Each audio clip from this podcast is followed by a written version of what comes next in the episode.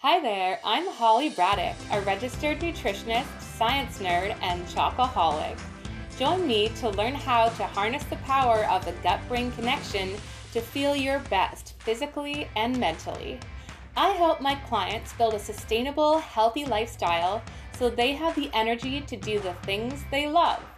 Every week, I bring you actionable tips on how to improve your health, and I pick the brains of female entrepreneurs in the K W wellness community so you can get empowered to take charge of your health and your life. Welcome to the Mindful Vitality Podcast.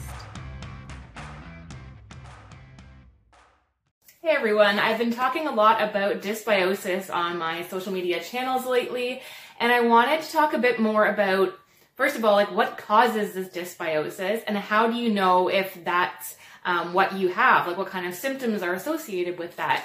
And then in my event that's coming up, we're going to talk about how we can do something about it. Okay, so dysbiosis means an overgrowth or imbalance of bacteria, yeast, or parasites in the gut. But how do we get there? Why are we having these problems? Let's talk about the main causes. So the first one I want to talk about is stress. I know it doesn't seem like that would be a direct impact here, but hear me out. So the way it works is stress causes a number of issues in the body, and from the brain through the vagus nerve to the gut. Your gut is told that you're stressed. Um, things such as your motility, so the contractions of your gut, um, decrease. And when that happens, it can cause problems like constipation. Now, if you're constipated all the time, that's going to give the bacteria and whatever else is living in there a great chance to multiply and grow out of control unchecked. So we really want to be able to stay regular. But what else stress does is it actually causes inflammation in the gut. Um, so we have a mucus layer on top of our intestinal cells. And if there's inflammation happening there, the mucosal layer is going to be smaller, like not as thick. And then what happens is the bad bacteria are able to penetrate through there and into the bloodstream, causing immune activation, inflammation, and all kinds of other crappy problems like leaky gut and food allergies and all of that. Now, the other way that, or the other factors that contribute to um, dysbiosis in the gut are medications. Let's talk about medications. So this doesn't necessarily mean prescription medications. It can be over-the-counter medications too. And two of the biggest culprits are um, antacids and P P Is, or sorry, antacids, which are including P P Is, proton pump inhibitors, and antibiotics. So first let's talk about P P Is or antacids in general. So it comes in many forms. You can take things like Tums, Zantac, Gaviscon, so those are the over-the-counter ones. Um, or you can take a prescription strength, which is now like Nexium is available over-the-counter. Um, things like Nexium, Prevacid, all of those more hardcore ones. And, but they're all kind of doing the same thing to different degrees. They are reducing stomach acid and or completely eliminating stomach acid, which is not a good scene. If you saw my post recently, you know why. We need our stomach acid, obviously, for digestion, um, but we also need it to protect ourselves from bacteria, yeast, and all kinds of other things that are coming into our body. So obviously, in small amounts, our body can deal with these things, but over time, if your stomach acid's constantly, or if your stomach has no acid, right, it's neutral in there, it is warm, it is moist, and food is coming in. These are the ideal conditions for bacteria and yeast and all kinds of nasty guys to grow out of control.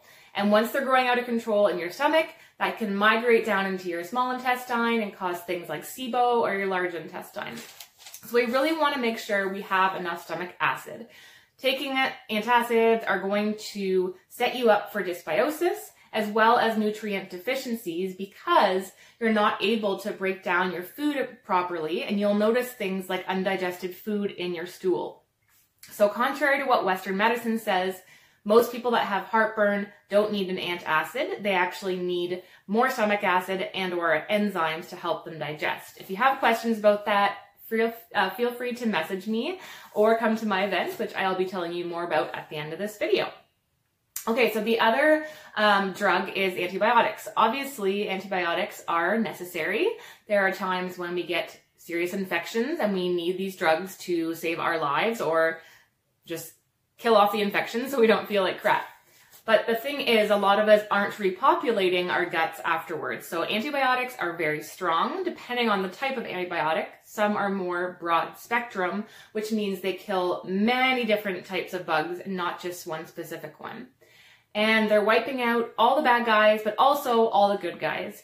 So that means after you're done the antibiotic, you really make have to make sure to repopulate with um, fermented foods and probiotics and all of those things, because you got to get the good guys back in there, and you have to feed the good guys to make them stay alive. So you can't just take a probiotic.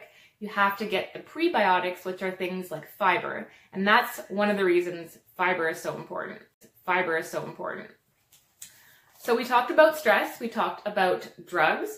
I also want to talk about, obviously, diet. Diet is huge.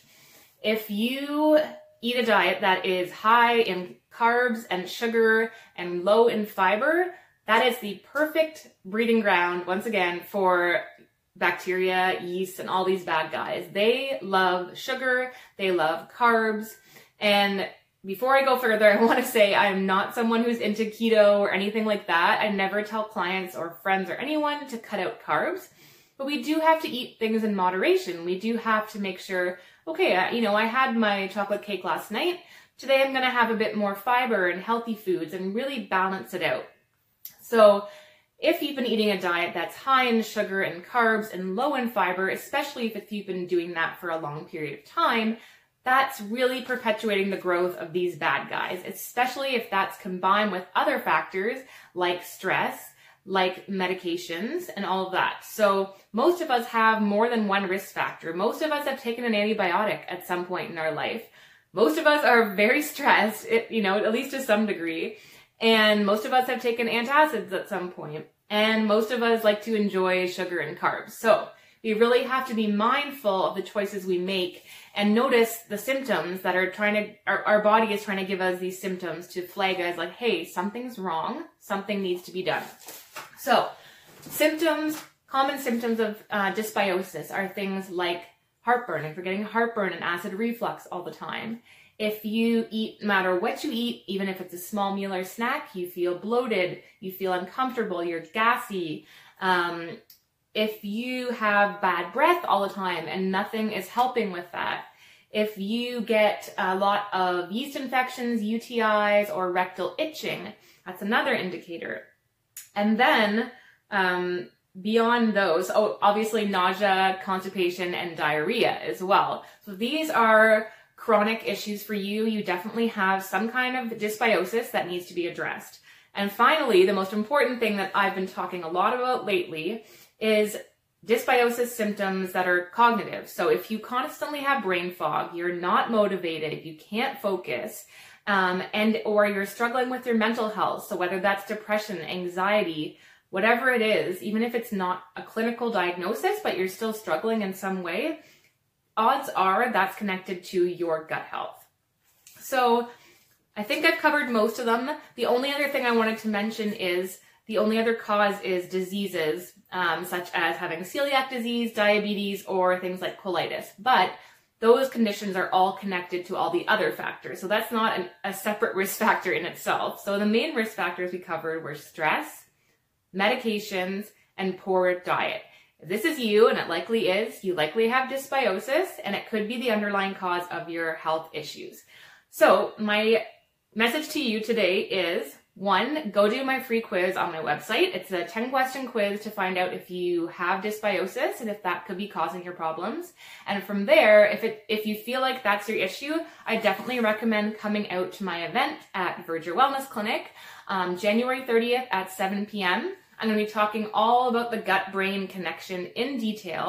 And when you buy your ticket, you actually get obviously the event, but you get a seven day gut healing um, ebook of recipes, as well as my gut healing uh, cheat sheet. So be sure to sign up for that. There's only eleven tickets left, I believe. And yeah, I hope you guys found this helpful. Definitely message me, D M me if you have any questions at all. I'm always happy to help. Thanks for tuning in today, guys. Hey, if you have thirty seconds to spare, if you could leave me a rating and review in your podcast app, I would greatly appreciate it. It helps women just like you discover my podcast and start their own healing journey. Thanks again for tuning in, and I'll catch you next week.